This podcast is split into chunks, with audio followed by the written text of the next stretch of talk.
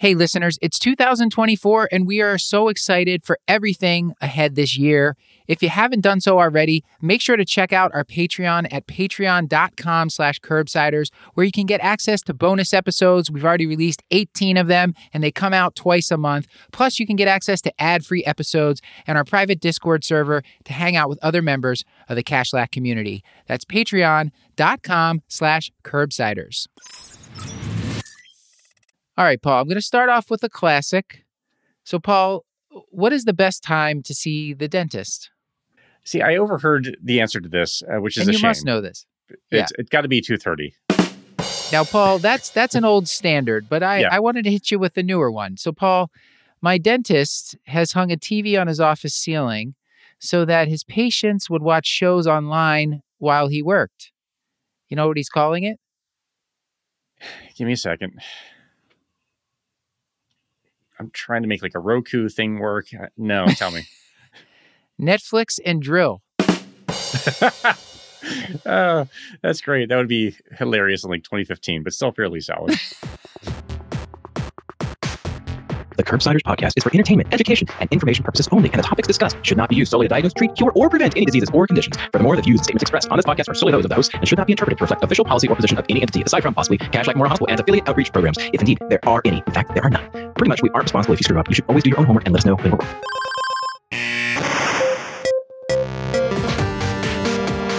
Welcome back to the Curbsiders. I'm Dr. Matthew Frank Watto here with America's primary care physician, Dr. Paul Nelson Williams. Hi, Paul. hey, Matt, how are you? I'm good. We've been hanging out for like two hours already. Uh, this was a great episode. We had a fantastic guest, Dr. Lisa Simon, who was a dentist in a former life, now an internist. And so, who better to talk to us about just, you know, we talk about dental pain, uh, how to care for the mouth and gums. Uh, we talked about TMJ. I mean, so much on this, Paul. We talked about a lot of the medication stuff that comes up for us when we're sending patients to the dentist. So this is just such a high yield episode. But Paul, before we get to that, and before I read the guest bio, can you please tell the audience uh, what is it that we do on Curbsiders? I was, I genuinely, I had a moment of like panic and flop sweat that I wasn't going to get a chance to say it. But we are the internal medicine podcast. We use expert interviews to bring you clinical pearls and practice changing knowledge. And as you mentioned, you're going to tell us about um, Dr. Lisa Simon, uh, who was a tremendous guest and spoke uh, clearly and coherently about a lot of topics that I was terrified of. Now I feel marginally better. So, Matt, why don't you tell us more about her? Yes. So, our guest, Dr. Lisa Simon, MD, DMD, is a physician, dentist, and health services researcher. She has been passionate about advancing oral health equity through clinical innovation and research since she decided to apply to medical school while working as a dentist in a federally qualified health center.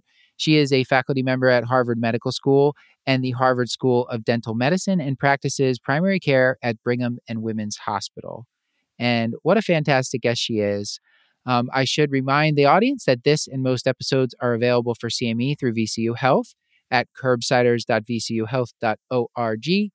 And I also wanted to thank all of our patrons. Uh, if you if you haven't joined yet, you are really missing out. Uh, Patreon.com slash curbsiders. Paul, what are we doing on there? We are running cases past each other. We're talking about things that we're excited about outside of medicine, but also things that we're excited about in medicine. We're just getting to know each other. We're just we're just a bunch of friends hanging out, talking shop, um, which is good because I don't have any friends. So up up until the Patreon, it was just you, and now I have a broader community. So thank you for paying to be my friend. This really helps support the show, and there are bonus episodes on there uh, that come out twice a month. By the time this airs, there's probably going to be about 20 bonus episodes. Uh, as we're recording this, there's we've recorded 17 or 18 so far. Paul, this is another place to get some really just shorter episodes, uh, recapping things where Paul and I try to go in a little more depth onto things we covered in the show. And also, we answer some listener questions, talk about picks of the week. It's a lot of fun. So uh, check it out, patreon.com slash curbsiders.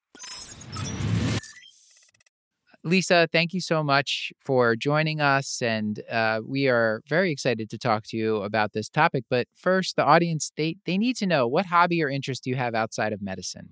Uh, probably my biggest hobby uh, is uh, marathoning and training for marathons. I live in Boston, which is a really good city for it. Uh, this will be my fourth Boston Marathon that I'm running this year. and I ran commute across town uh, every day when I was in residency. Oh boy, that is that is hardcore. So this is like rain or shine, snow, sleet and hail. Like this is like stuff? my compulsion, uh, and it's also a really excellent form of exercise because when the quickest way to get home is to continue running, you continue running. There you go. Do you enjoy this?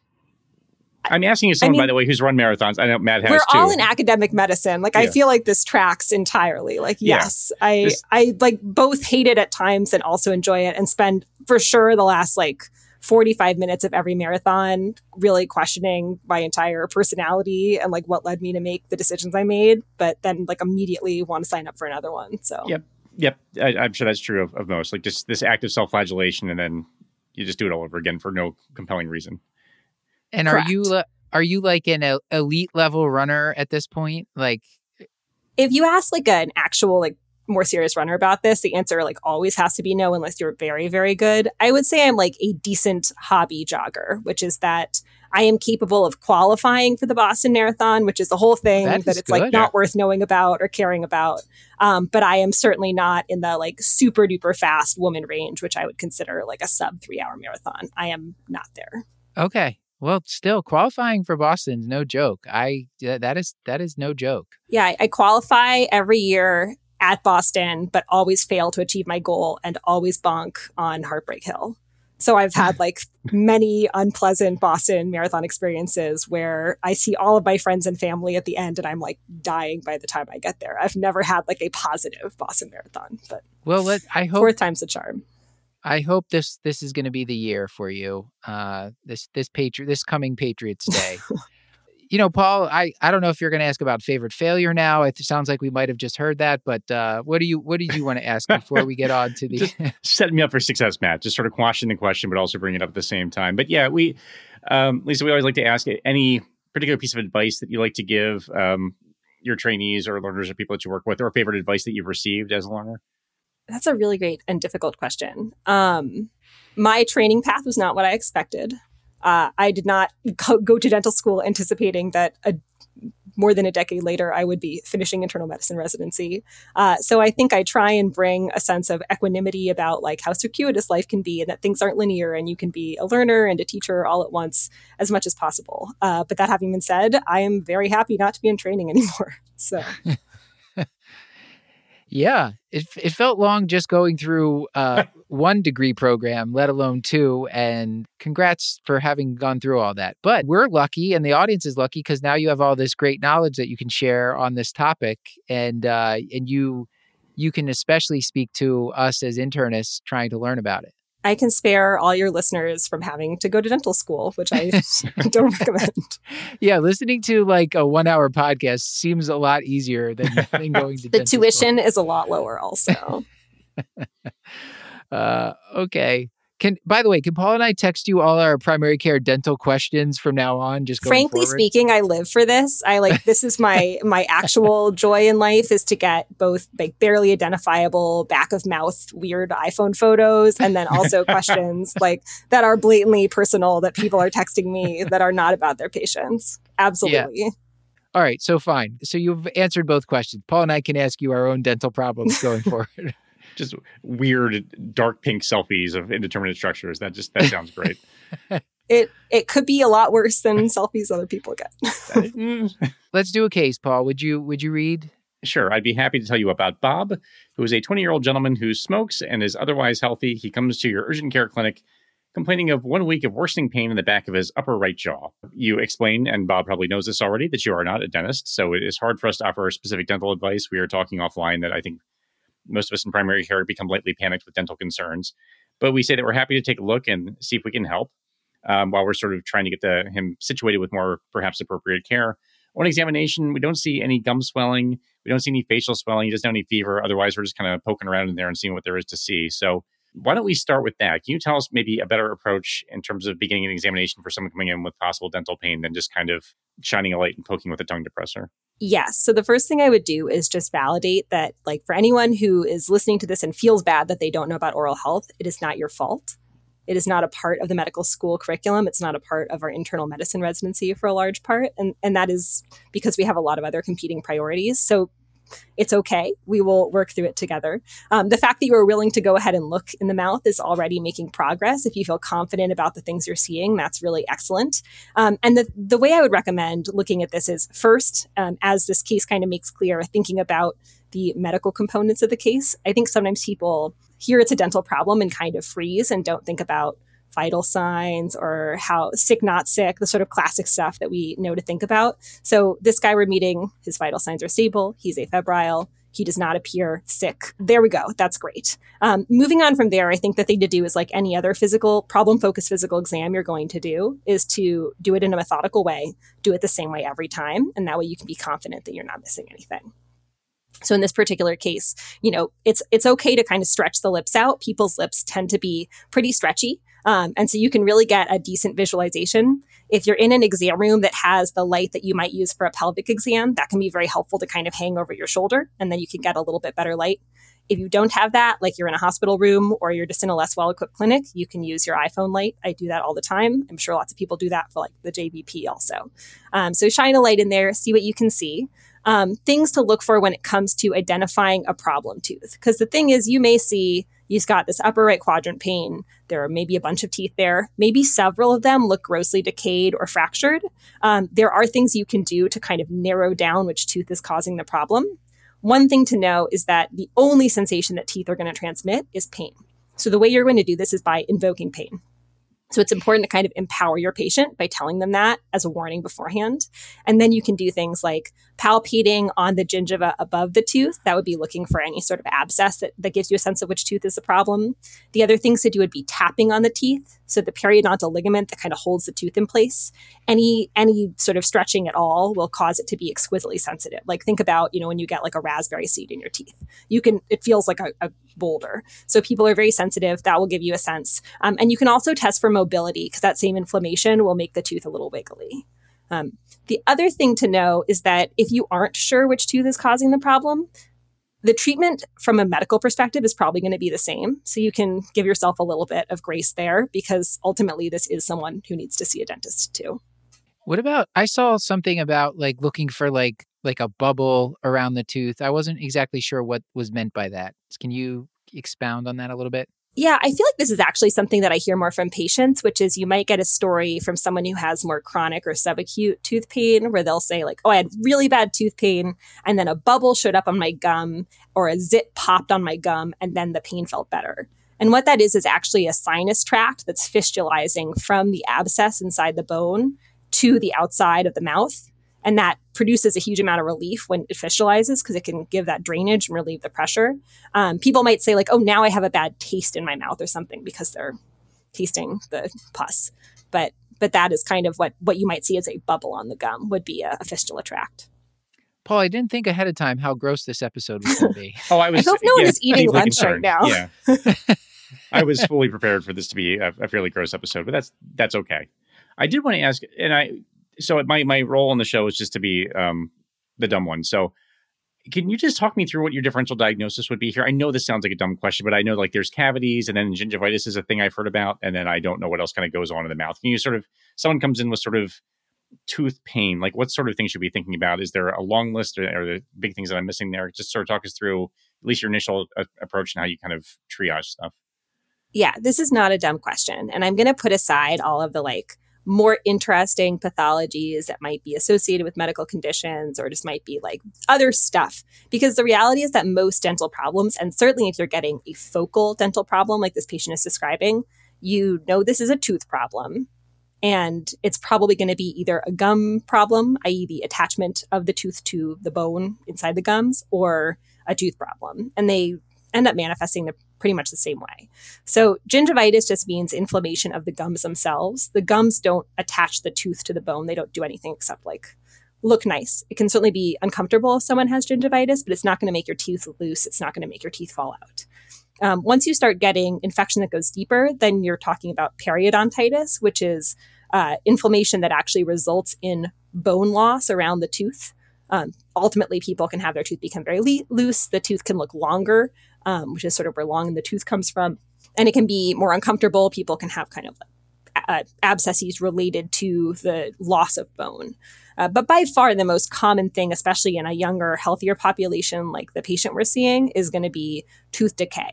Um, so the outside layer of the tooth is enamel, which is stronger than bone. Uh, the inside layer of the tooth is dentin, which is also stronger than bone, but not as strong as enamel. So once you get a bacteria turning your sugar in your mouth into acid uh, and breaking through that enamel, it spreads more quickly in the dentin. And then the very inside of the tooth, which is the neurovascular bundle, uh, which dentists, for some anti intellectual reason, call the pulp. Uh, once it enters the pulp, it spreads into the nerve. Uh, the nerve, as I mentioned before, can only feel pain. So that is the sort of primary symptom someone will experience. And it's also sort of this delicious feast for the bacteria. They proliferate and spread. It ascends up the tooth into the roots or down if it's in your mandible. Uh, and that causes the abscess and infection. Um, and the only core takeaway I would I would note there is that if someone comes to you and they are having tooth pain, and I don't mean the kind where like you if you drink coffee and it's very hot, you feel some pain or something like that. But if someone is like in pain when they wake up for some sustained period of time, that is a tooth that is going to need either a root canal or an extraction because that tells me that the infection is already in the neurovascular bundle of the tooth. A filling only replaces the enamel and dentin. So already we know we're too deep. I think that's a really helpful thing for internists to know because it helps you advise your patient. And also because, unfortunately, for many, many Americans, the cost of having a more invasive procedure like a root canal is going to be prohibitive for them. And if they are going to be assisted in getting dental care, having that sense of what's in store is really helpful. Are, are extractions like a cheaper than uh, root canals I, I imagine because you're not you're not trying to preserve anything you're just pulling the tooth yeah they like haven't really changed since the middle ages. Uh, we still use like tools that legitimately look like pliers and like a straight edge screwdriver. Um, it's like um, 12 monkeys when bruce will bruce willis is pulling his teeth out if, if uh, paul do you remember that movie? No? I was more on the green day video geek stink breath um, None of this is okay. okay. Apologies, Dr. Simon. I'm so sorry. Oh, you're doing gosh, great. That was pitched to the perfect level. And also, I uh, it's amazing that these two references are passing by. I feel like I know every other negative dental reference, though my personal favorite is Steve Martin in Little Shop of Horrors. Oh, that's a great um, one. Yeah, yeah. Bruce Willis, uh, he, you know, he's he's paranoid in Twelve Monkeys, and he, I, I think it's actually happening, but he thinks that there's, that you know, they have something in his teeth, so he he pulls he pulls his teeth out. No mm. anesthesia with Lovely. like pliers or something. We can just polish off this bingo card, mention Marathon Man and the movie Bug, and then I think we've sort of crossed most of the things off the list at this point. All right, so that's a free recommendation for the audience yeah. to watch 12 Monkeys. And Paul, what was your video that you talked about? watch Marathon Man, not a Green Day video. But yeah, let's let's okay. let's go let's let's move forward, shall we?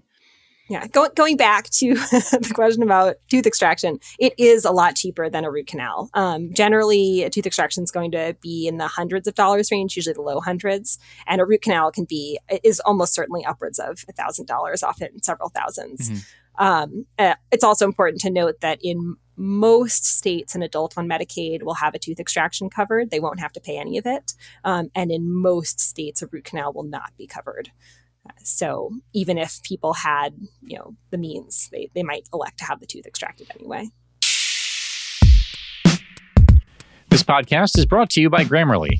If you're anything like me, probably the hardest part of writing is actually getting started when you're just looking at that big white empty page and just getting the first line of that first paragraph can be probably the most daunting part. For over a decade, Grammarly has been powered by AI technology that you can trust to help you across all the places where you write the most, but now Grammarly can help you do even more. So with one click, you can access its AI and can even start helping you brainstorm topics to get you started. And then once you start writing, it helps you rewrite, it will reply with suggestions, and it can do this based on your context and your goals. I have used Grammarly for speeches. I actually, just before starting this, was using it to help write a podcast script. So I gave it a clinical topic and it gave me a perspective and a framework on that topic that I had not thought about before. So it's a great way to kind of jumpstart your ideas and then get rolling on them. So when you're stuck with writing a work, Grammarly can help you get started with ideas, outlines, and even tips. For example, you can give it a prompt, say, say, give me 10 possible taglines for a video thumbnail, or how might I ask this question about hypercalcemia? If you need to get through your emails quicker, Grammarly can help you summarize your emails and provide suggestions on how to reply in seconds. If you have a big presentation coming up, Grammarly can help create a personalized outline to get you organized so you can transform your ideas into a compelling presentation. And the best part of all of this is that it's free to use. So start being more productive at work and at home. Go to grammarly.com slash podcast to download for free today.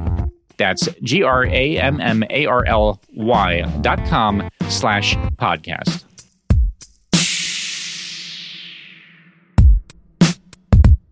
This episode is brought to you by Factor.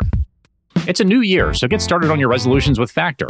Factor's ready to eat meal delivery takes the stress out of meal planning and sets you up for success in the new year. Skip the grocery stores, prep work, and cooking fatigue, and instead get Factor's chef crafted, dietitian approved meals delivered right to your door.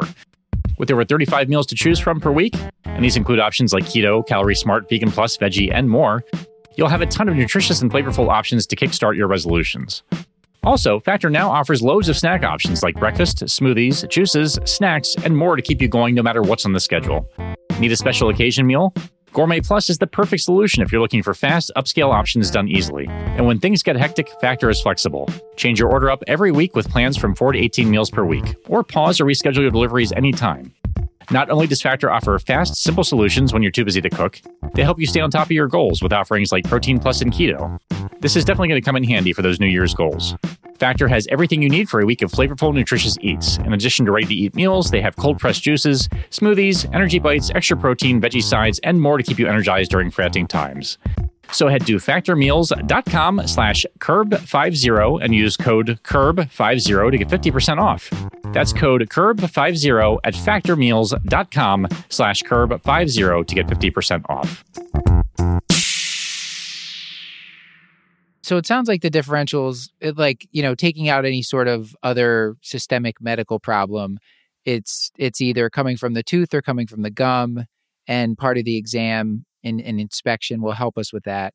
Anything else that you recommend we do as you know primary care, seeing somebody like this diagnostically, or or just are we into trying to manage symptoms and get them to a dentist? I, I think the things diagnostically I would mention are things not to do.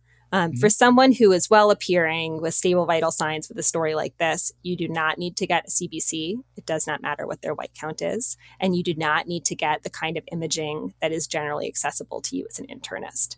Um, it is very costly and unnecessary to get something like a CT face you know, the, a dental x-ray will be much more narrow, much smaller, show the area in greater detail, and mm-hmm. will actually be visible to the dentist who presumably will treat the patient, which your CT face will not be because of how our medical records don't talk to each other. Yeah. I've definitely seen in the hospital, people seem to get imaging that's not more than just the dental x-rays. Like if they're hospitalized and they have a tooth problem, it's the is the Panorex is that a CT or is that just like a, like a little bit of a fancier X-ray? Yeah, it's a fancy X-ray. If you can get a Panorex, that's that's okay. Okay. All right. Yeah. I, I, mean, the reality is that probably a dentist will still want their own dental x rays, but I think mm-hmm. a Panorex definitely falls within the appropriate range rather than a CT, which I would consider inappropriate. Yeah. So let's talk about what uh, what can we do to treat Bob while he's having this and before he sees a dentist for either an extraction or a root canal. Yeah. So the first thing to do to help Bob is, if you can, to have some sense of what dental care might be accessible to him. Uh, unfortunately, because of the way that works in our country, that involves knowing what kind of insurance Bob has and if he has dental insurance. Dental insurance, as many people may know personally, isn't actually insurance the way health insurance insures you from having to spend a lot of money. It's more like a discount plan. So even if he does have dental insurance, he may not be able to afford a treatment if he needs it. Um, but because adult Medicaid dental benefits vary on the state level, it's probably worth looking up in the state you practice what is covered and what isn't. I do find that to be pretty helpful when it comes to patient counseling, um, if only because it gives you a sense of what's possible for people or uh, an advocacy platform if you think that should change. So, when you say a patient should go to a dentist, realizing that that is an unfortunately high bar to clear for a lot of Americans, whether because they can't afford it because there aren't enough dentists in their community or dentists in their community who accept Medicaid or whatever else. That that is a challenge and it's one that, that often falls on an internist's shoulders. Mm. Assuming that's something that you have the support or resources to help with, uh, the, the way I think about sort of the pain relief part of this tooth infection is really threefold. Uh, there's the immediate pain relief, there's the short term pain relief, and then there's the long term pain relief. So, in the immediate pain relief section, uh, I highly encourage people to think about using like a 2% lidocaine injection to provide some local anesthesia. This can be really empowering because patients leave feeling better, which is not, you know, an experience I think we often get in the primary care setting. I see a lot of doctors balk when I suggest this. Um, but I will tell you that if you can stick a needle into someone's central veins, you can stick a smaller needle into their gums. It is not hard. It is not a particularly uh, difficult or risky procedure. There are videos on YouTube, and often you might be able to find a dental friend who would be willing to train you. And what gauge needle are you using for this? Dentists often use a 27 or a 25 gauge, but generally anything is better than nothing. Um, mm-hmm. If you if there is a large abscess, don't inject into the abscess. That will worsen a patient's pain. But mm-hmm. otherwise, if you can aim sort of where you think that the roots of that tooth are, which is where the nerve is going to enter the tooth, that is a good place to try. It gets a little more complicated based on like how thick the cortical bone is in different parts of the mouth and all these other things. But I think it is almost worth attempting if you are able to practice and develop some competence in this because it is a remarkable alliance builder. It will really help your patients and it will also make subsequent pain control more effective. Okay. And what about the short term pain control? So, in terms of short term pain control, I would recommend 800 milligrams of ibuprofen TID and then up to three grams of, of acetaminophen on, on a daily basis, with, with the proviso that that would be for a short term pain control and not for a mm-hmm. longer term. Um, and then, you know, I, I assume that that's going to buy people a little bit of improvement in their discomfort for, say, three to four days. Um, I, again, will emphasize the importance, if you can do it, of providing some local anesthesia because that's going to break the pain cycle and improve the efficacy of your NSAID later on. And is it safe for just tell people the topical benzocaine gel that's available, just use as much as they want? Uh, other than in boards questions where it can cause methemoglobinemia, I, I think it's generally okay. If people are using like a whole kind of bottle of the stuff from the drugstore, that would probably alarm me.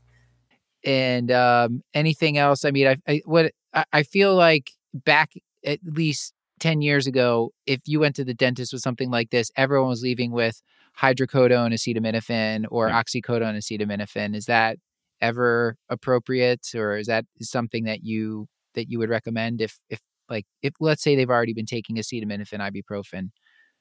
You know, I, I was doing this when I was a dental resident in 2014. I would give routinely give people five to 10 tabs of Vicodin when they were leaving from a routine tooth extraction. Mm-hmm. And we know better now. Like we know that the science shows that we can get equivalent pain control with ibuprofen acetaminophen. Uh, and we also know that there are like, demonstrable risks, not just to the patient, but to their whole families with having those opioids in the house. Uh, so I would advise against it. But I would also note that you know your patient's best. So, like, if you have a patient who's perhaps already on chronic opioids, maybe you decide that for them, with their you know baseline opioid need it may be superior to give them a small amount in addition or if someone is really suffering maybe you know everyone should use their clinical judgment, but I would mm-hmm. generally say that as a rule, I would not reach to it first and I would do everything I could to not prescribe it if I could. Okay. And then long term, like what's the ultimate solution? Is it just surgical essentially? The the one other piece I would mention is antibiotics. Um, and this is a tough one because I would encourage everyone listening to prescribe antibiotics. I usually tell my patients that that will buy them about four to six weeks of lasting pain control. Uh, thinking about a tooth infection like an infection anywhere else in the body, the dental treatment is your source control. So, in the absence of source control, your pain will come back. You are not curing the infection, but you are shrinking it with the antibiotic. And I do find that that is remarkably helpful for keeping people functional until they can get to a dentist. Mm-hmm. If you look at any guidelines produced by a dental organization, this is against their recommendations. But I will note that that is because these are recommendations for dentists. And so they are recommendations that apply to patients who are already seeing a dentist. Mm. So I would really view an antibiotic prescription for your patient as a form of harm reduction. You are treating their pain until they can get to the definitive treatment. Uh, mm. And I would acknowledge that, unfortunately, for a lot of our patients, that may be never. We know that only about half of patients that go to the emergency room for a tooth pain are going to see a dentist within six months because we just don't have a dental system that can accommodate the sort of need that we end up seeing in the medical setting instead. Wow, that is nuts. So, antibiotic wise, clindamycin for everybody? What's what do you recommend? You could do worse, but you could also go simpler. Uh, good old penicillin VK actually works. Uh, I was informed by like a grand professor emeritus at my residency who was uh, that that some pharmacies are no longer stocking it because it's so old and no one actually uses it anymore. So like you can try. I don't love QID dosing, but it will work and treat the infection. Uh, the one I tend to, to use is amoxicillin. You don't need to go with augmentin. There is no resistance uh, for these likely polymicrobial infections. So classic yeah. amoxicillin will do it. And I should I should let you know I was I was kind of kidding about the clindamycin because I was reading that it's it's just not it's not recommended because of the reasons you're saying. Like amoxicillin or, or just plain penicillin will work. So it's it's often not worth like unless they have an allergy or something, it's not worth giving giving clindamycin um, because of the risk of C. diff and just you know it's more collateral damage there when you're absolutely true. What about doxycycline or, or other alternatives for for people who are penicillin allergic? Do you have a favorite go to there? Clindamycin is actually the recommended second mm-hmm. line for penicillin allergic people, which I think sort of stands to your point. Like, really make sure they're penicillin allergic because we don't want to throw that around for C. diff mm-hmm. risk. Um, I doxycycline tends to be used more for periodontal infections, which mm. are often spirochetal in nature, and I think it works particularly well there. There's all sorts of fancy stuff that that gum dentists do, who are called periodontists. They'll like inject it into the gums and stuff. But for a, a routine dental infection, I would I would just stick to, to the simple things. I believe tetracyclines are a third line, um, but I would have to double check that. All right, so where are we at with this case, Paul? So we've we sort of talked about uh, we're going to try to induce pain in the tooth in the teeth so we can try to localize which one it is yeah. um, which usually i don't try to induce pain in my patients but i guess this is a productive reason to do it. And then uh, we have to realize that dental insurance is not really going to cover the full cost. It's more of like a discount plan and that many patients if they if they have medicaid the, the coverage is going to vary by state. So some patients are just ultimately never going to get a a root canal or a tooth extraction because a couple hundred or, or you know a thou- over a thousand dollars for a root canal is it might not be doable. And then if we can steel ourselves paul we can do a 2% lidocaine injection uh, with a 25 to 27 gauge needle aim for the roots of the tooth don't inject into an abscess because that will not feel good for the patient. And then we can prescribe the acetaminophen ibuprofen and antibiotics to try to buy them some time while hopefully they get in to see a dentist for the definitive treatment. And our antibiotics, penicillin VK, if we can find it, amoxicillin, and clindamycin if they're pen allergic.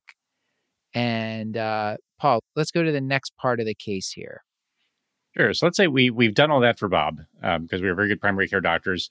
And let's say we didn't do all that. Um, let's say you should probably go see a dentist, Bob, and then we just sort of send him out into the world without kind of offering really any kind of assistance. Then Bob comes back just about a week later. Um, his face is now swollen red. He actually has trismus now, um, halitosis on examination. He looks dry to an examination. He's a little bit tachycardic, maybe blood pressure a little bit lower than before, and just in general looks uncomfortable. Um, so it sounds now that Bob has progress to possibly facial cellulitis. So what what do we do with that? How alarmed should we be, and, and sort of what's our triage process like at this point?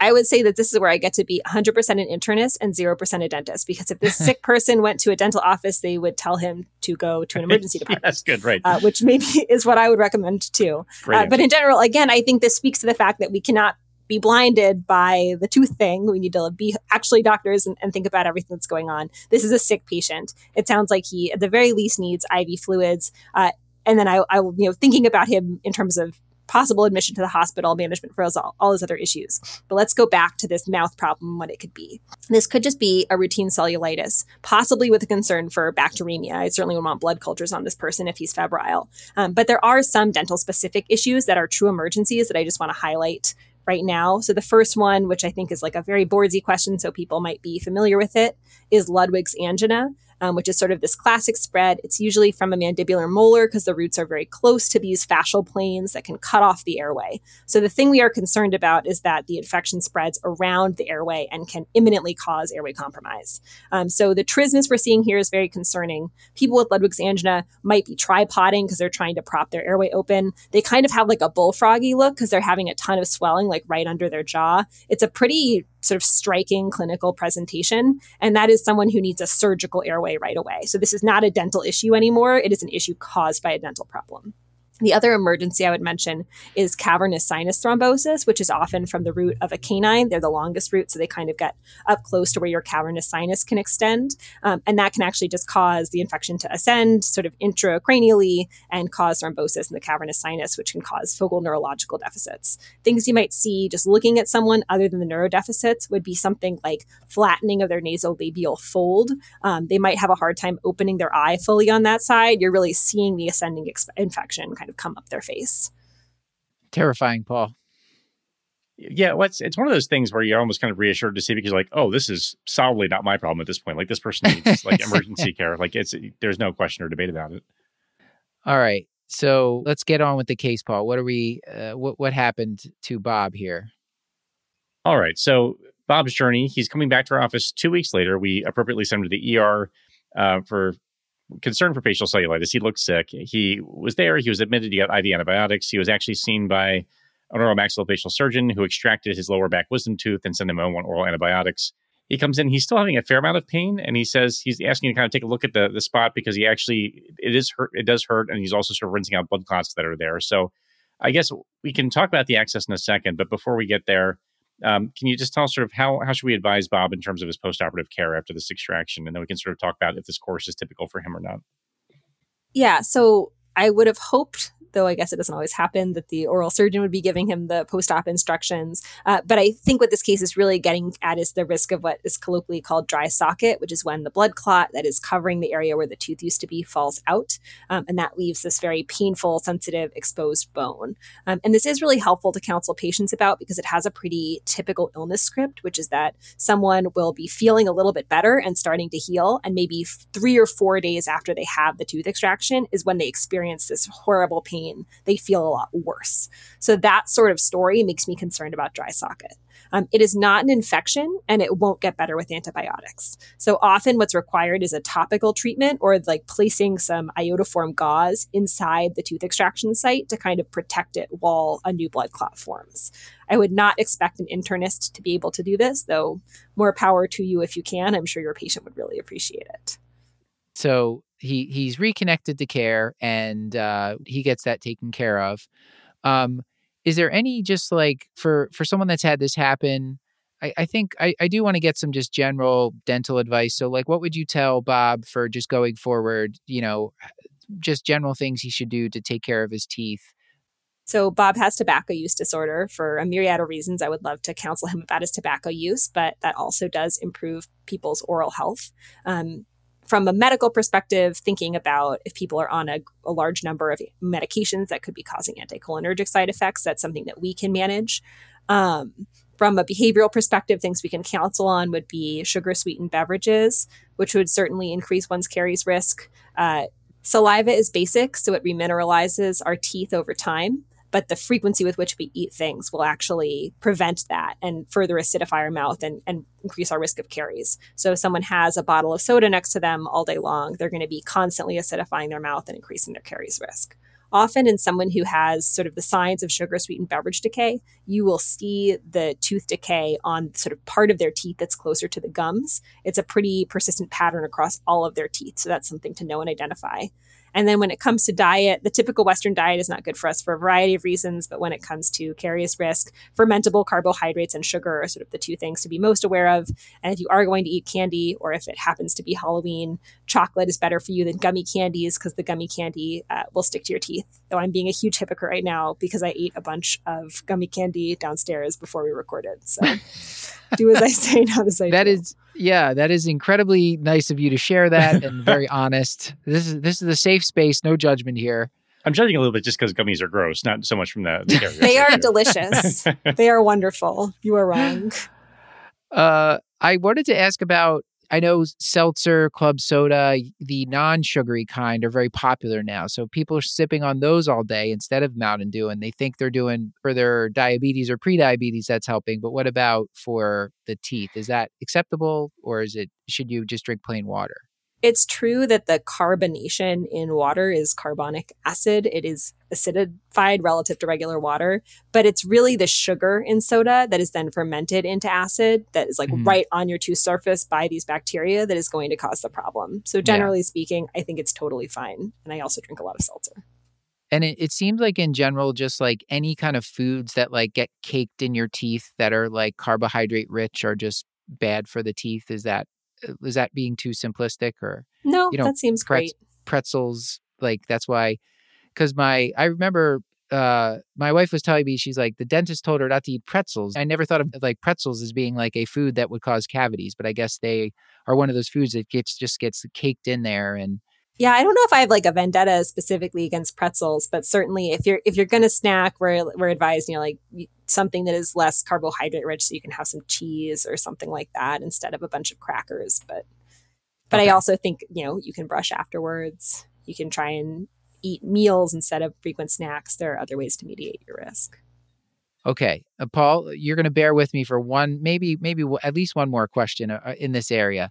Are there any foods that like people just think are great for their teeth, but that they're just commonly eating, or or anything in general that people it, are just it's just a total blind spot where people are doing something that's terrible for their teeth? Because I think most people know sugar cavities, but Not that I can think of. Okay. I will also admit that, like, as a former public health dentist uh, and someone who really does not believe that shame is a particularly good behavioral motivator, like, I'm not going to tell people what to eat. They're going to eat. Like, we know this in medicine. Like, this Yeah. is not going to change people's diets. Like, come as you are, do the best you can. We'll sort it out. If you're worried about what foods are more cariogenic for you, that probably means your teeth are in better shape. You're they probably fine. Yeah. That's exactly right.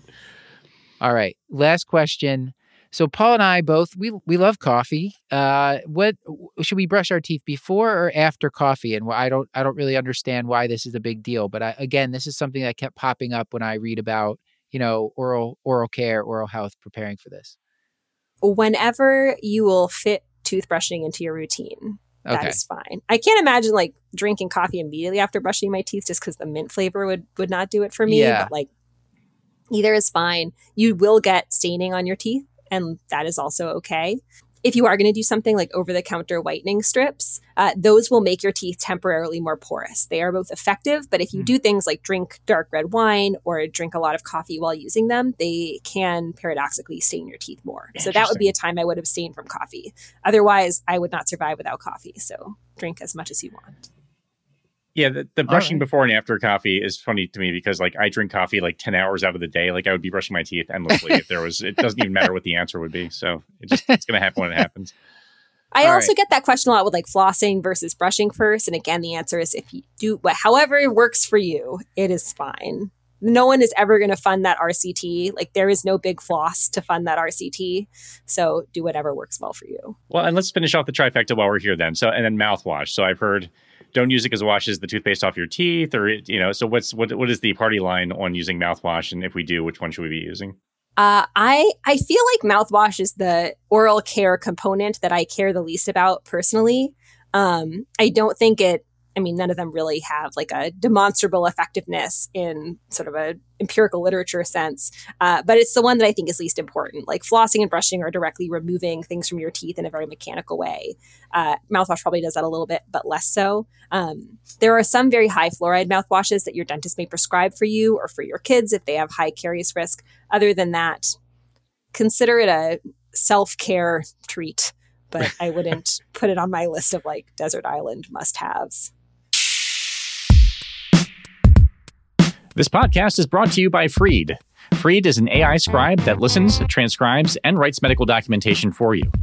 Gabby, a family medicine physician, and Erez, a computer engineer, came up with Freed, a solution that can help alleviate the daily burden of overworked clinicians everywhere. And for Erez, selfishly, it would mean that he could spend more time with Gabby, who is spending nights, weekends, and holidays updating medical documentation. Freed turns clinicians' daily workflow into accurate documentation instantly. There's no training time, no onboarding, and no extra mental burden. All of the magic happens in just a few clicks, so clinicians can spend less energy on charting and more time on doing what they do best. Today, more than 4,000 clinicians and their spouses have fallen in love with Freed. It's an AI scribe that does medical documentation for you. Charting is critical and necessary, but it steals your focus away from your patients, eats away your time with your family, and keeps you up at night. The burden of always having another chart to mm-hmm. complete drains every clinician. Freed is an AI scribe that makes charting go away. It does your soap notes for you. Freed will listen, prepare your notes, and write patient instructions.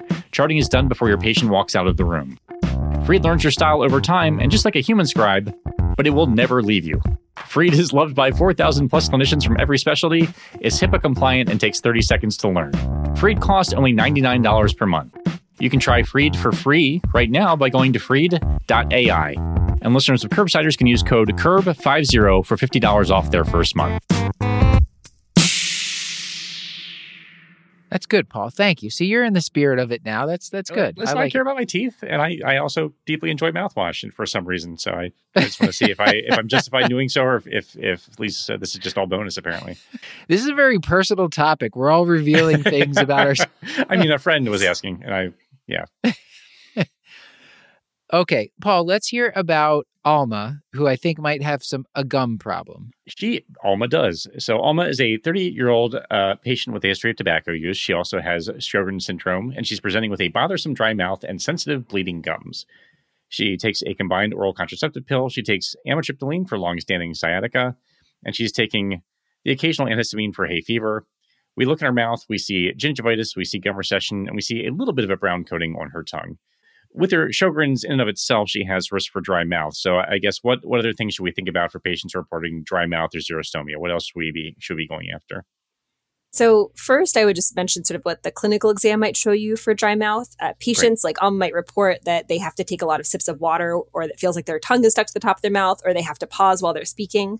And then if you examine the mouth, the tongue might lose its papilla and actually look kind of shiny. Um, it could literally be reflective when you shine your smartphone flashlight at it. Um, you may find that the lips themselves are kind of stuck to the gums, or there's some desquamation. Just everything will look kind of like dry and cakey in a pretty obvious way. Um, I mentioned before this kind of tooth decay that happens on every tooth right by the gums, which people sometimes get from drinking a lot of sugar sweetened beverages. But that's also the exact area where people with dry mouth will have very severe tooth decay. And that's because they don't have that basic saliva to bathe their teeth and deacidify their mouths. So they're also at higher risk of tooth decay in addition to all the symptoms they have from their dry mouth. When it comes to other things that can cause dry mouth, obviously this is a patient with an autoimmune condition where like one of the main symptoms is dry mouth. Um, but she also has a number of other risk factors. Smoking can contribute, especially to subjective experience of dry mouth. Um, she's on amitriptyline, which can have you know off-target anticholinergic effects that could cause this, um, and antihistamines the same thing, depending on sort of how targeted they are. The other thing I would mention, especially in your older patients, is that polypharmacy is one of the biggest causes of xerostomia. So you may not be able to find a single offending medication, but if this is something that's genuinely affecting your patient's quality of life, it's probably worth taking a step back and thinking if you want to do any deprescribing, sort of in the holistic context of your patient's overall well-being.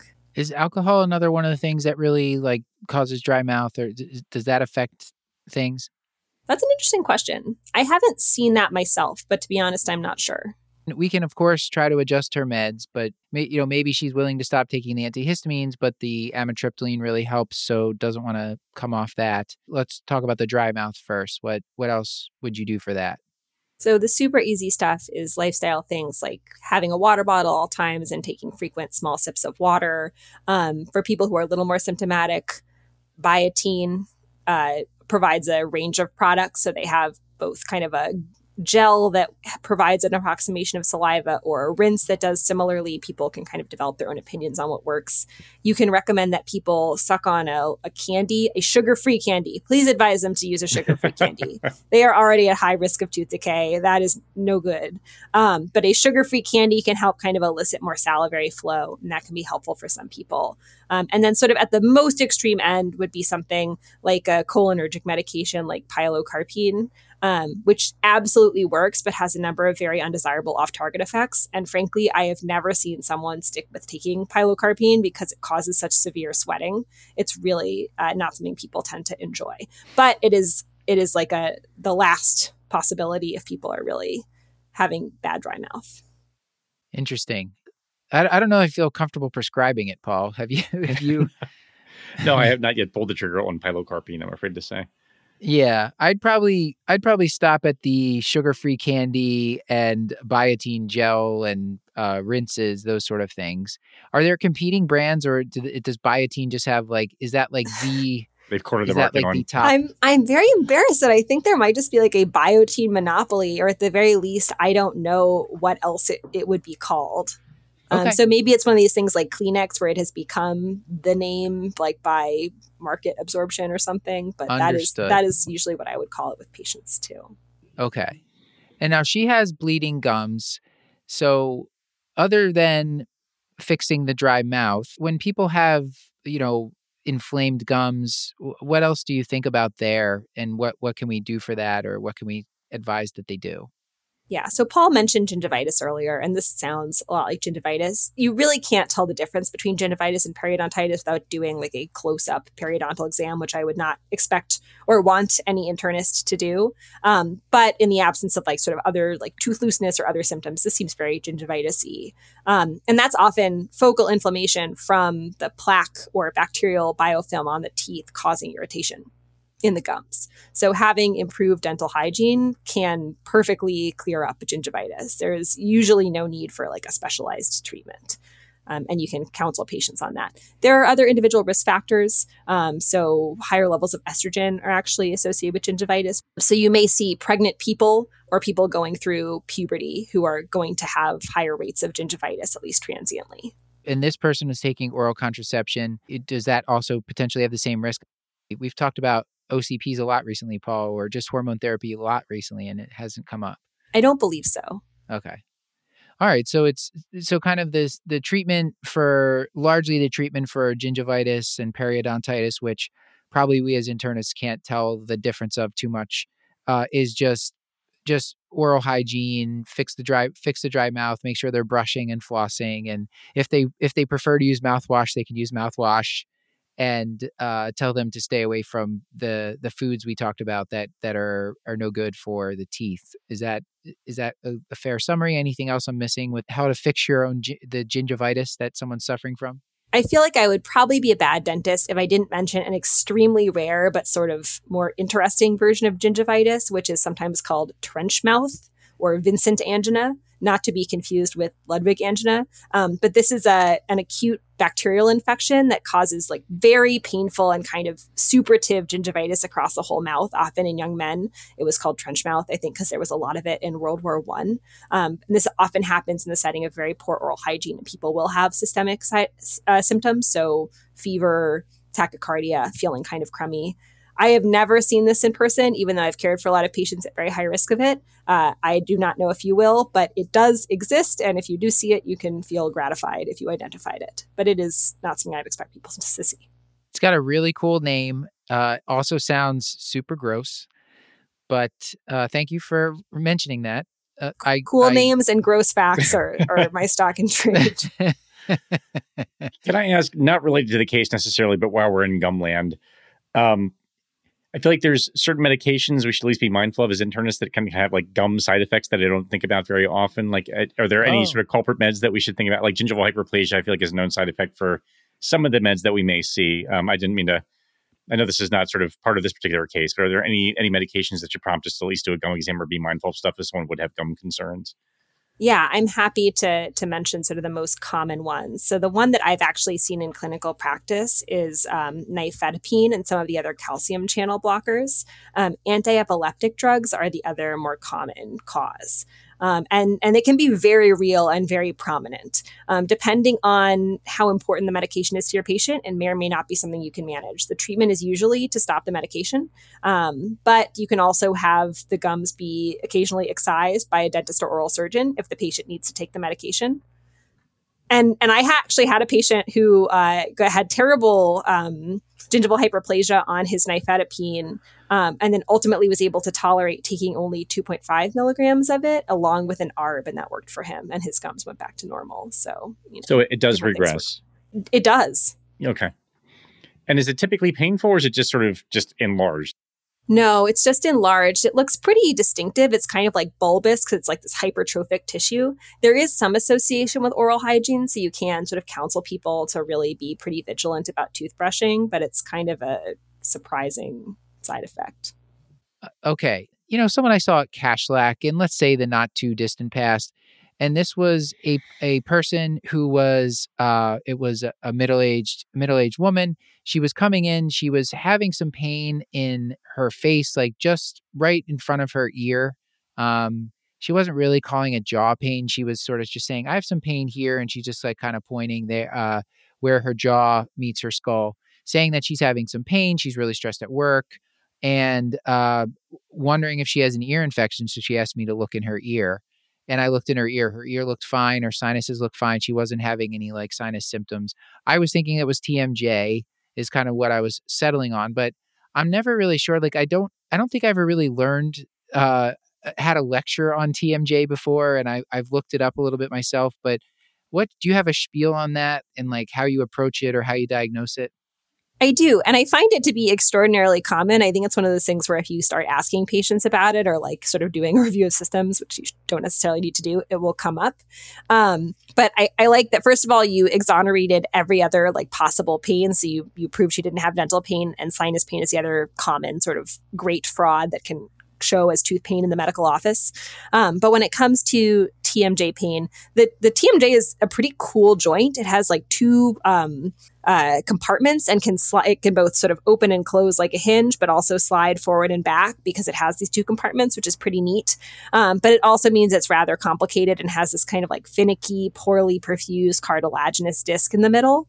Um, though, to be honest, I think a lot of TMJ dysfunction is sort of more in the category of like amorphous aches and pains and that we don't really understand how individuals process their lived experience of pain and things are complicated and some of it is from muscles and some of it might not be and like who even knows? And i definitely approach it in that way. With a lot of validation with talking to patients about what they've experienced helps them. Um, often i'll hear patients say like i'm afraid to eat a steak. Like i have stopped eating hard foods. Certainly that's going to decrease the quality of their diet. Um, but also it means like they're not even really like exercising any of those muscles or sort of developing a, a program to help. So, things I will mention um, the first is to consider getting a night guard. Um, there is no real evidence that the $200 one from your dentist is better than the $20 one from the drugstore. And it certainly feels better to have discovered that you can't tolerate a night guard and will throw the $20 drugstore one across your room instead of the $200 one. So I always recommend people start there. Um, that helps really by just kind of unseating your jaw a little bit and putting in a different resting position so you're not clenching quite so hard. Uh, it doesn't do any other sort of magical thing. Heat and cold therapy can be very helpful in the area where people are feeling the most sensitivity. Uh, and believe it or not, there are uh, physical therapy exercises for your jaw. You can demonstrate how to do this, one thing you can advise patients is to kind of measure how wide they can comfortably open their mouth. I know this is very silly. You will feel silly doing this. You'll be silly demonstrating to your patient, but they can actually measure using their hands. They might be able to comfortably open their mouth to two finger widths, like fit between their teeth.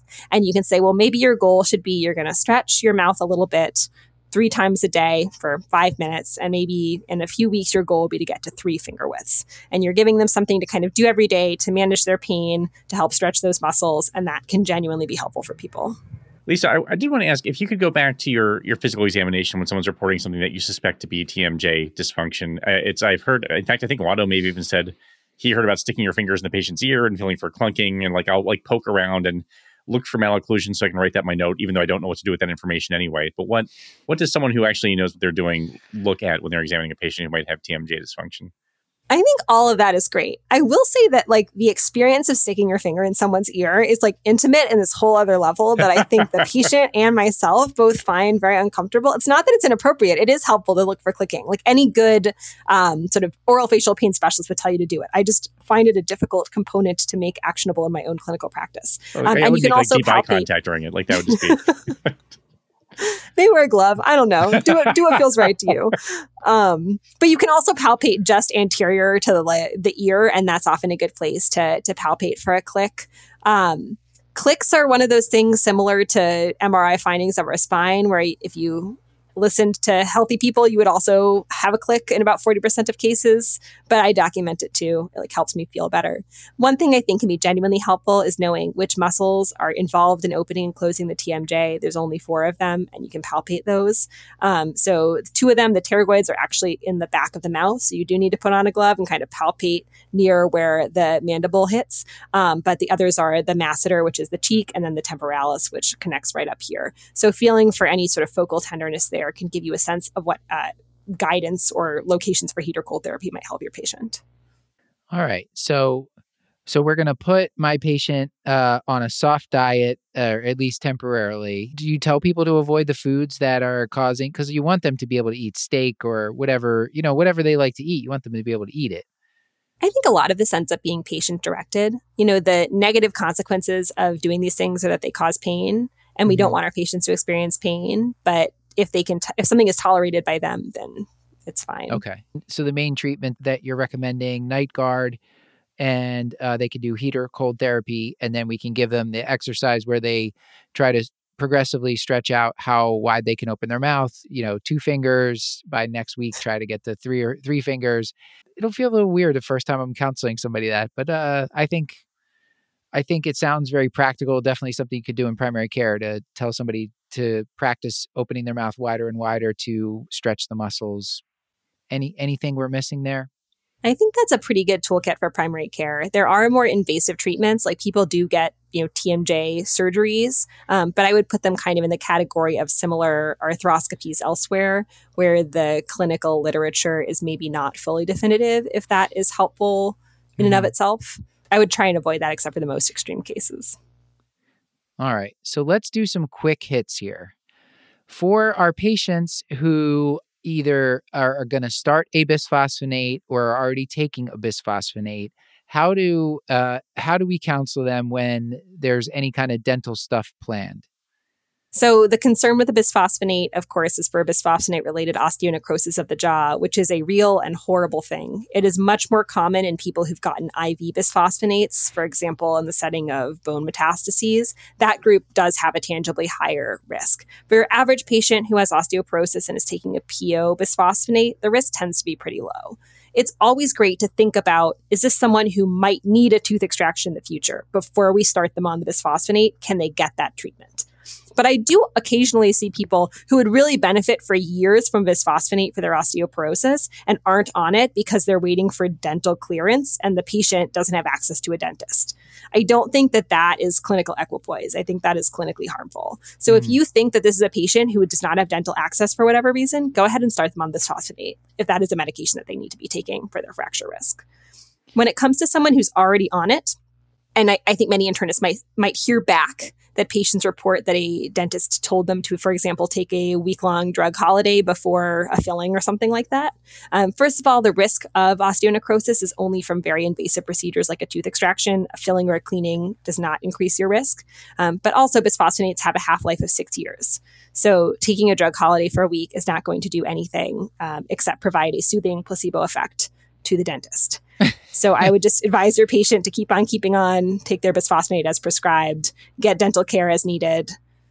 Uh, oral hygiene seems to prevent or reduce the risk of uh, osteonecrosis of the jaw slightly, but it it's not you know a guarantor.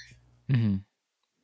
And and it's still a very rare outcome overall. So if the patient has a high fracture risk, you're you're trying to prevent fracture, which can be life altering, certainly life threatening if they if they break a hip. Uh, well, that's very helpful. I don't, Paul. Any follow up questions about that before we get on to our next quick hit? Not that the bisphosphonates. Nope. All right, Paul. You know exactly what to do when you send someone to the dentist for like uh, they're on aspirin, they're on a, a Apixaban, one of those, right? You know what to do. I, I go immediately to up to date and reassure myself. But yeah, so it's I, I think we've all gotten those forms um, from the dental office about giving the benediction to hold uh, certain antiplatelet medications or anticoagulants before procedures. Um, so I guess what is the party line in terms of what needs to be held for how long and for what procedures? And I know that's a big question, but just sort of broad strokes, um, I think you would be helpful for our listeners. It's actually not a big question because, with very few exceptions, the answer is don't hold anything, keep taking it. Um, there absolutely is a higher bleeding risk performing a procedure on someone who is anticoagulated, but the clotting risk for that patient is much, much higher. Uh, and usually we can control localized bleeding risk with localized hemostasis. So that might be that if someone needs to have a bunch of teeth taken out and they are on a Apixaban, maybe they should come back for every single tooth and we shouldn't extract 10 all at once. Or it could be that we're going to put sutures in to help with local hemostasis instead of not doing that. Um, or just having someone bite on a bunch of gauze and don't let them out of the office until we're we've convinced ourselves that they actually have hemostasis from that pressure. Um, we don't need them to stop medication that we know has tangible and measurable harms, even from a short term cessation. For people who are on warfarin, um, there is a recommendation to try and get an INR within 48 to 72 hours, uh, because if it happens to be very super therapeutic, that that is a higher risk. Sure. You know, fewer and fewer patients happily are on warfarin these days, um, and also depending on the health system or office in which you work, this may or may not be feasible, and it may or may not be visible to the dentist. Uh, so, ha- whether this gets done for your patient and whether that impedes their ability to get care they need is probably a decision you need to make with your patient and with that patient's dentist. I, think I also saw something about tranexamic acid rinses. I, it, that sounded kind of fancy. I don't know if, if dentists are routinely doing that. It's the, biting down on gauze seems like it'd be pretty effective. Yeah, I feel like I'm kind of revealing my my public health practice setting because tranexamic acid rinses were not are not something I've ever tangoed with. I do a lot of like, are you still buying the gauze? Looks good. Come back in five minutes. All right. You you basically answered this aspirin, antiplatelets, those things, same thing. I mean, just it's because you can see the area where the bleeding's occurring, you can put pressure locally. That's why we're not as worried about the bleeding at these sites in general. Yeah, I, I, mean, you are much less likely to have a measurable drop in hemoglobin from a tooth extraction site, even while anticoagulated, than you are to, for example, uh, have an in-stent rethrombosis or a clot from your AFib or whatever else. Mm-hmm. Um, and also, the consequences of those outcomes are are far worse. Okay. The other quick one we wanted to ask about is patient has history of endocarditis. Who needs antibiotic prophylaxis. Uh, I know that's that's one of the ones we would commonly prescribe for if they've had endocarditis, but who else needs it? That's great. I feel like often what I see is a patient who, quote, has a murmur or maybe had a murmur in childhood and has been getting amoxicillin dental prophylaxis for like 60 years, um, and that is not necessary. Uh, this is one of the ones where there's bottle sitting in their cabinet that they've been using ever since they go to the dentist. Yeah. Uh, there are quite good guidelines that the ADA produces um, to recommend it only for a very narrow number of patients. Um, and that's patients with any sort of. I'm actually just going to read this off of their website because I think sure. it's good to just have the, the specific details. It's any prosthetic cardiac valve, a prosthetic material in cardiac valve repair, a history of endocarditis, a cardiac transplant with valvular regurgitation, or an unrepaired cyanotic congenital heart disease. So it's pretty bad valvular things. If you have like a heart problem more generally, you are not someone who actually needs endocarditis prophylaxis. Um, the other thing that I think is pretty interesting is that uh, in 2014, I believe, the National Health Service in the UK basically changed their recommendations to say no one gets endocarditis prophylaxis. Like we are done doing this. And they can do that sort of thing because here in America, like we're all cowboys, we do whatever we want. What's interesting is they actually did have an increase in endocarditis risk. It was measurable. They did interrupted time series and showed it. But relative to the overall risk of harm from the millions of people who were unnecessarily getting antibiotics before, it balanced out and they continued with the recommendation. Wow. Yeah, that is I mean, I I don't have too much of a problem with like the where, where R stands right now because it's a small percentage of the overall population. I, I think other than the the people that are the old holdouts that have the you know once once someone's getting antibiotic, it's very hard to convince someone to stop that they don't need it Absolutely. anymore. it's like it you're you're hoping they'll years. die or something. They will not be happy about it. Yeah, yeah. Which I, I guess leads to my follow up question because I have, I feel like I see that most of the patient who has a knee surgeon that for whatever reason they would trust with their life, and they're like, nope, they told me I always have to get antibiotics before I get my teeth cleaned, and like they've been doing it for three decades now. So, what what are we doing in terms of joint replacements and antibiotic prophylaxis? Just remind me. There are no good guidelines. Uh, in fact, I think there are consciously from either the American Orthopedic Surgery Association or the American Dental Association any guidelines, which is sort of a cowardly way of saying you probably shouldn't do it, but no one wants to tell you not to do it. Uh, I am similarly acquiescent uh, when someone trusts their surgeon with their life, and I do not want a surgeon to yell at me because that happened enough to me in medical school. Uh, but if you are someone who can make that decision or perhaps convey the wonderful news that you don't need this medication to your patient, um, that can be extraordinarily helpful. And it's certainly not something I would be proactive about prescribing. It almost certainly is not necessary, and I would not recommend it. Thank you. That's very helpful.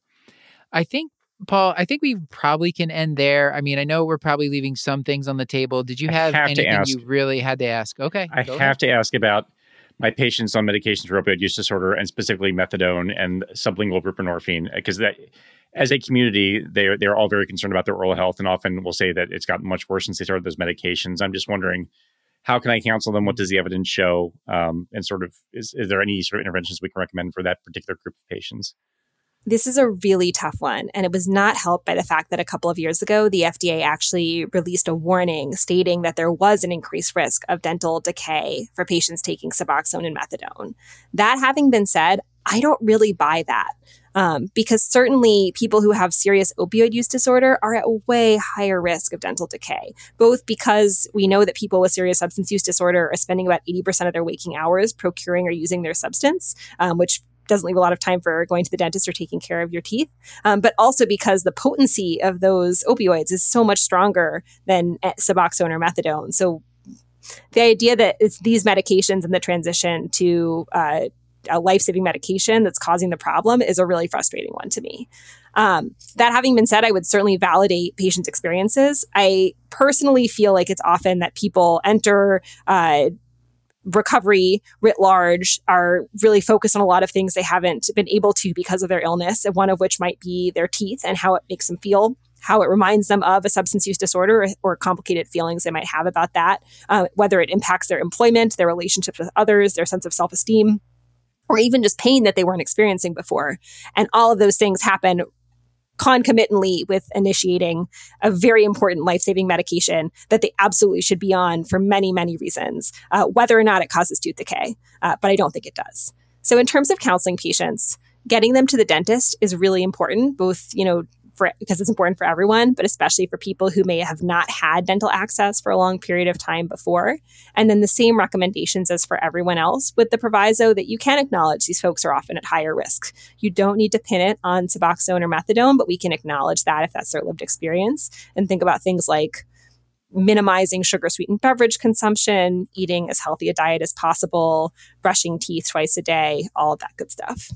That's great. It feels like it's analogous to the 60 year old patients that I'll get who are seeing a doctor for the first time in three decades. And like, I was fine until I started seeing the doctor. Like, it's well, like now that you're actually focusing on your health, I think we're actually just kind of finding things that may have already been there to begin with, maybe a large part of that. But you're, but you're right. You also can't invalidate the lived experience too. That's great. Yeah, it is, it is absolutely like that. And uh, it is just as futile to try and convince someone that what they feel is not real. So I don't try. But it, it drives me crazy because for every one person that decides not to take Suboxone or methadone because it might affect their teeth, that's another person who could die. Lisa, this has been a lot of fun hanging out. We are at the point where we have to let you go back to your family and ask you for some take home points. So, did you have one or two take home points that you really wanted the audience to remember from this discussion? Sure. So the first thing I would love to emphasize is that dental insurance is an insurance. Dental access is a real crisis right now in our country. And if you practice with a population that is on Medicaid, please know if your state has a Medicaid dental benefit or not. The second thing is uh, to continue to be a doctor while examining the mouth. Please think about the rest of your patient too. Uh, and then uh, to treat tooth pain, if you can learn how to do dental anesthesia, that's great. If you can avoid opioids, that's even better and an antibiotic and ultimately a referral to the dentist are what's really necessary. All right. And did you want to give a plug to uh, any anything you're doing? Um, I am not cool enough to have anything to plug. Is it what's that website that you that you were involved with that that has like some of the free tutorials and things? I, I thought there was something that um, oh yes i would be happy to plug that and i'm sorry i forgot about it. My apologies to smiles for life. Um, i'm on the board of the only completely free ce accredited online oral health curriculum smiles for life. It is targeted towards all levels of practitioners um, from mds all the way on down to promotoras and community health workers. Uh, they are all available as either powerpoints you can be yourself or videos and modules online uh, and they are a really great resource uh, to echo many of the things i said if they are helpful for you. All right. Thank you so much. This has been another episode of the Curbsiders, bringing you a little knowledge food for your brain hole. Yummy. it's a classic. Still hungry for more? Join our Patreon and get all of our episodes ad-free, plus twice monthly bonus episodes at patreon.com slash curbsiders. You can find our show notes at thecurbsiders.com, and while you're there, sign up our mailing list to get our weekly show notes in your inbox. This includes our Curbsiders Digest, which recaps the latest practice changing articles, guidelines, and news in internal medicine. And we're committed to high value practice changing knowledge. And to do that, we need your feedback. So please send an email to askcurbsiders at gmail.com. You can subscribe, rate, and review the show on YouTube, Spotify, or Apple Podcasts. A reminder that this and most episodes are available for CME through VCU Health at curbsiders.vcuhealth.org. I wanted to give a special thanks to our writer and producer for this episode, Dr. Kate Grant. I also wanted to thank all of our patrons who are helping uh, to make the show possible, to help us keep going here, and to the rest of our team, our Curbsiders team. Our production is done by the team at PodPaste. Elizabeth Proto runs our social media. Chris the Chew Man Chew moderates our Discord. Jen Watto runs our Patreon. Stuart Brigham composed our theme music. And with all that, until next time, I've been Dr. Matthew Frank Watto. And as always, our main Dr. Paul Nelson Williams, thank you and goodbye.